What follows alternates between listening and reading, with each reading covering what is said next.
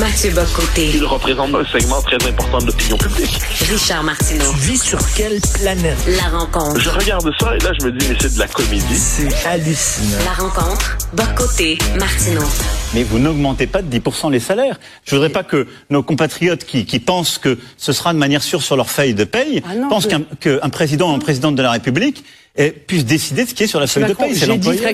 J'ai bien aimé cet échange hier. Marine Le Pen qui dit je vais augmenter les salaires de 10% et Macron qui dit ben, c'est pas vous qui allez signer quand même les chèques de paix et accorder les salaires aux gens. Mathieu, salut. Hello, ça va? Euh, Très bien. Écoute, j'ai lu ton texte ce matin parce que j'ai regardé le débat hier avec attention et j'ai lu ton texte ce matin et tu m'as enlevé les mots de la bouche. C'est exactement ce que j'ai vu hier. Tu as mis les mots justes. Je m'attendais à une, un débat, un échange, une confrontation entre deux idées de la France et finalement, c'était une discussion à saveur économique endormante, littéralement. Ben, on, on s'attendait, c'était un match revanche hein, pour, pour Marine Le Pen. Elle voulait euh, effacer la honte de 2017. C'était aussi pour elle, dans son esprit, c'est ce qu'on aura compris après coup, l'occasion de prouver qu'elle était aussi douée que Emmanuel Macron sur les questions techniques. Donc, si elle avait voulu le battre sur la compétence technique. Et Emmanuel Macron était capable, c'est une espèce de jeu politique habile, il l'a attiré sur son terrain. Or, sur le terrain de la compétence technique et tout ça, on pourrait dire qu'il y a une forme de maîtrise naturelle chez lui. Et on, Marine Le Pen, qui avait fait son travail depuis cinq ans, n'était quand même pas la plus qualifiée là-dedans. Mais surtout, enfermée sur un terrain technique, qu'est-ce qui ressort de ça? C'est qu'elle n'a pas pu faire valoir sa vision dans son ensemble. Elle n'a pas pu faire valoir sa conception de la France, sa conception de l'identité française, sa conception du débat sur l'immigration, qu'on soit d'accord ou non avec elle, l'essentiel n'est pas là. Mais elle était capable, théoriquement, de porter une vision autre que celle d'Emmanuel Macron. Mais finalement, elle s'est laissée entraîner dans une espèce de questionnaire de génie en herbe. Et là, c'était qui était le meilleur. Et puis, euh, euh, 10%, 12%, non 7%, non 8,6%. Et, et, et au final, au final, c'est un, un débat qui était assez ennuyant, faut bien le dire. Euh, J'ajoute que les questions qui passionnent en France, qui euh, travaillent l'inquiétude existentielle des Français, l'immigration, la, la question de l'islam, de la sécurité, ont été reportées à la toute fin du Oui. débat, quand plus personne n'écoutait pour l'essentiel. Donc même, et même sur ces questions qui sont celles où normalement euh, Marine Le Pen fait son, euh, je dirais, réussit à faire son, son succès politique. En fait, au- avant, avant son virage pouvoir d'achat, eh bien, même sur ça, elle n'a pas été capable de se distinguer. Donc, au final, au final, si plusieurs reprochent à Emmanuel Macron d'avoir été trop arrogant, ça, on l'entend souvent, sur le fond des choses, Mme Le Pen n'a pas été capable de retourner la situation. Elle n'a pas été capable de dominer le débat. Elle s'est fait dominer pendant le débat. Puis au final, c'est une espèce d'orgie technocratique euh, l'occasion d'avoir deux visions de la France s'affronter. Je sais pas si tu connais cette phrase-là qu'on donnait à apprendre dans les cours de diction. Euh, petit pot de beurre, quand des petits pots de beurre auras-tu? Euh, Alors, j'avais Oui, l'impression... Oui, j'avais l'impression que Marine Le Pen se démarine Le Penisait hier. Elle a tout extirpé de, de ce qui pouvait rendre euh, un peu les gens nerveux, tout ça. Elle voulait montrer qu'elle était présentable. Et là, ben, on n'avait plus Marine Le Pen devant nous. Ben, tu as absolument raison, avec si tu me permets une nuance. Oui. Je pense qu'absolument, elle a voulu se lister, se, se modérer, se dédiaboliser au possible, mais au fond de moi, c'est une analyse que je fais depuis longtemps. Je pense que ça correspond à sa vraie nature.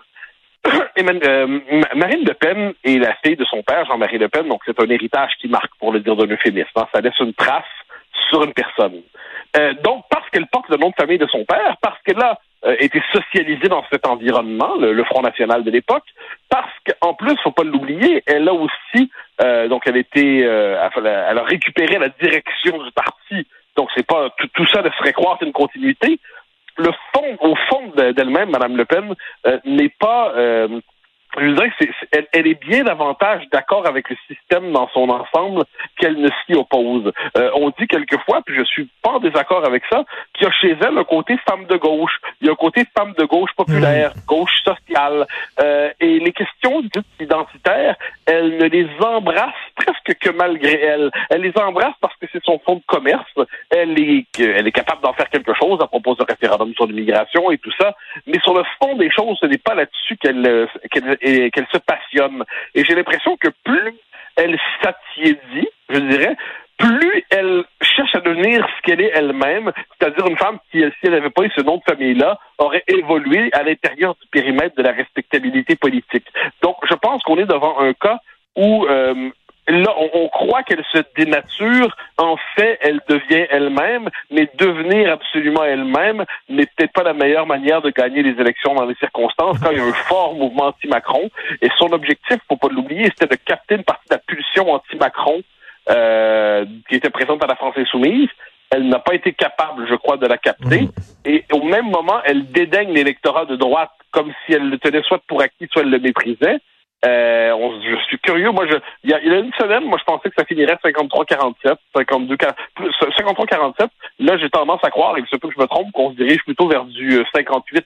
Euh, euh, hmm. au mieux pour elle, 45. J'ai l'impression qu'elle a euh, le deuxième tour joue contre elle. Faut dire, dernier point, que les médias sont tellement opposés à Marine Le Pen. C'en est, fascinant. C'est une unanimité médiatique. la question n'est pas de savoir si pour être pour ou contre elle, on va pas dire aux Français comment voter. Mais ce que je note, c'est qu'il y a un tel unanimisme médiatique que ça ne peut que révéler des clivages profonds, des clivages de classe entre la classe politico-médiatique et de l'autre côté une partie de la population qui manifestement vote pour elle mais n'est pas représentée médiatiquement. Écoute, il y a quelque chose de scandaleux quand même parce que je l'écoutais hier et si ce qu'il dit est vrai, c'est vraiment scandaleux. On lui reproche, euh, d'ailleurs, on s'en était parlé toi et moi, on lui reproche d'avoir euh, contracté un prêt auprès d'une banque russe et elle dit mais toutes les banques françaises ont refusé de me prêter de l'argent pour ma campagne. Si c'est vrai, c'est un scandale. Ah, monsieur, non, non, c'est vrai. Ça, ça, je pense que c'est assez documenté. C'est, euh, j'ai pas devant moi les, le, dossier, mais ça fait partie des choses qui sont admises, je dirais, dans la politique française. Elle, ne trouvait pas de moyen d'avoir un financement en France, donc elle s'est tournée d'abord vers la Russie, ensuite vers la Hongrie, où on a accepté de la financer. Bon. Euh, ensuite, c'est pas un don, c'est un prêt. Euh, mais euh, vu, c'était déjà en tant que tel, ça faisait partie du de son passif. On lui reprochait de temps en temps. Avec l'invasion de de l'Ukraine par Poutine, ce dossier-là devenait, prenait une place. Mais, mais, Mathieu, je, fais une parenthèse, là, c'est quand même pas Hitler, là. Comment ça se fait qu'il n'y a aucune banque qui voulait financer sa campagne? Je, je, dis pas le contraire, je dis pas le contraire. J'essaie de voir pour. Je, pense qu'on est. Il y a un côté très très corporatiste en France. C'est-à-dire quelquefois, on considère que manifestement, euh, on ne voulait pas s'associer à cette figure qui appartient euh, à l'antisystème. Il y a quelque chose comme ça. Ensuite, comme je dis, cette question-là prenait, euh, traînait dans le débat depuis un temps, mais avec l'invasion, euh, là, elle devient centrale. Puis ce qui fait qu'hier, même sur la question des relations internationales, finalement, on a davantage parlé du prêt russe que de la construction des relations internationales ben des deux candidats. Donc même sur ça, ben, elle a été mise en faiblesse. La question que je me pose, par ailleurs, c'est qu'elle devait se douter qu'on l'attaquerait là-dessus. Pourquoi n'était-elle pas mieux préparée sur ces questions-là? Ce matin, euh, j'avais l'occasion de parler avec quelques journalistes à la rédaction euh, d'Europe 1.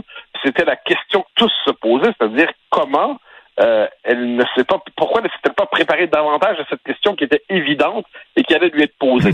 Mais bon, ça, encore une fois, c'est euh, la candidature de, Marine Le Pen a, plus que ses faiblesses. Elle s'était pas plantée pour rien en 2017. Manifestement, en 2022, elle corrige un peu la situation sans parvenir à l'effacer. Ça nous en dit beaucoup peut-être sur son potentiel politique. Il n'en demeure pas moins, tu as tout à fait raison, que décider de discriminer ainsi des courants politiques qui, quoi qu'on en pense, représentent un vrai il y a quelque chose d'étrange là-dedans. Je l'écoutais hier et ça me faisait penser à Michel Houellebecq. Houellebecq a écrit euh, son roman Soumission qui parlait d'islam, qui parlait d'identité, qui parlait de la France qui perdait son âme. Et après ça, il a écrit Sérotonine et là, c'était un autre cheval de bataille. C'était les gilets jaunes, c'était euh, la pauvreté des agriculteurs, euh, les perdants de la mondialisation.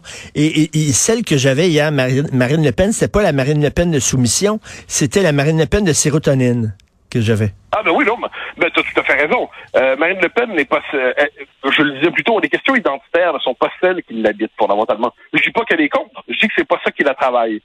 Donc, euh, Marine Le Pen est beaucoup plus à l'aise dans le rôle de défenseur des Gilets jaunes que de défenseur de l'identité hmm. française. Je dis pas que ces deux causes-là ne peuvent pas se conjuguer, mais le fait est qu'elle n'y est pas parvenu et que surtout, manifestement, il croit que le potentiel électoral est dans la mobilisation euh, suite à Gilets jaunes, suite aux Gilets jaunes, donc dans l'anti-macronisme fervent d'une partie de la population. Ça, c'est le pari qu'elle a fait. Et pourquoi Éric Zemmour s'était-il lancé euh, à l'automne? C'était pas euh, le, sur le mode de, de l'aventure, euh, de l'aventure de jeunesse tardive d'un, homme qui vit sa crise d'adolescence. C'est qu'il disait un, elle ne peut pas gagner parce qu'elle n'est pas à la hauteur de Macron, c'était son analyse. On va voir si c'est vrai. Et deux, elle se, elle se détache des questions identitaires elle ne les assume pas. Or, c'est seulement ces questions-là Mmh, qui sont capables de, de faire gagner. Mmh. Euh, on verra dans trois ou quatre jours si le diagnostic d'Éric Zemmour ne s'est pas finalement confirmé par l'échec de Marine Le Pen dans la stratégie qu'elle aura euh, qu'elle aura euh, décidée.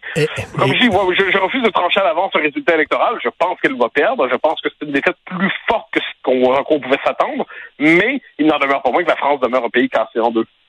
Interdire le voile dans tout espace public, c'est quand même fort de café. Là. Moi, je suis pour la loi 21, je, je suis pour l'interdiction du, du voile euh, quand tu es juge, quand tu es professeur. tout ça. Mais là, l'interdire même dans la rue, c'est assez, c'est assez extrême, là, non?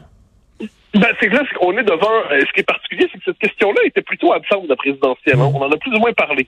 Or, quand on a vu qu'au premier tour, 69% des musulmans français ont voté pour Jean-Luc Mélenchon, eh bien, euh, Emmanuel Macron a été récupéré cette question-là dans le programme de Marine Le Pen. Elle était présente dans le programme de Le Pen.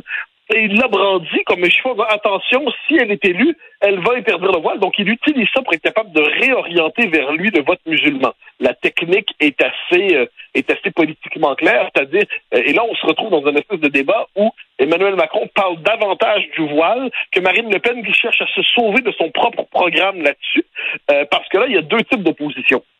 Il y a l'opposition de ceux qui disent euh, c'est illégitime, donc c'est euh, dans, dans la rue les gens s'habillent comme ils veulent. Puis il y a l'autre opposition qui est plus particulière qui dit c'est pas possible. C'est pas possible. Pas c'est pas légitime, c'est pas possible. Et pourquoi on dit c'est pas possible? Mm, Parce que démographiquement, la communauté musulmane serait à ce point euh, ben, à s'installer avec ces mœurs-là, avec ce symbole-là, que si on décidait d'interdire le voile euh, dans, dans la rue, eh bien, ce serait vu comme une forme d'agression et ça pousserait, je reprends Emmanuel Macron ici, à la guerre civile. Ce qui est intéressant, cela dit, c'est qu'il y a quelques mois, et qu'il y a deux, deux, deux ans peut-être à peine, Emmanuel Macron lui-même et Jean-Michel Blanquer, son ministre de l'Éducation, disaient que le voile était incompatible avec la culture et l'identité française. Donc eux-mêmes disaient que c'était à la civilité française, ils disaient. Donc eux-mêmes disaient que même dans la rue, c'est un truc qui fait problème, mais je voulais pas l'interdire pour autant, on s'entend. Mais on a vu chez Emmanuel Macron un changement de position de celui qui disait le voile c'était problème et heurte la société française, il le transforme en étendard de l'ouverture à l'autre. De ce point de vue, on pourrait peut-être l'appeler Emmanuel Trudeau. En tout cas, on- j'aurais aimé avoir un, un débat comme ça, euh, Macron et Zemmour. Là, on aurait eu deux visions de la France euh, au lieu qu'un débat endormant. Donc, ton texte, je le rappelle, un échec pour Marine Le Pen. C'est assez clair comme titre. Merci beaucoup, Mathieu. On se reparle demain. Au, au plaisir, bye bye. Salut. Au secours!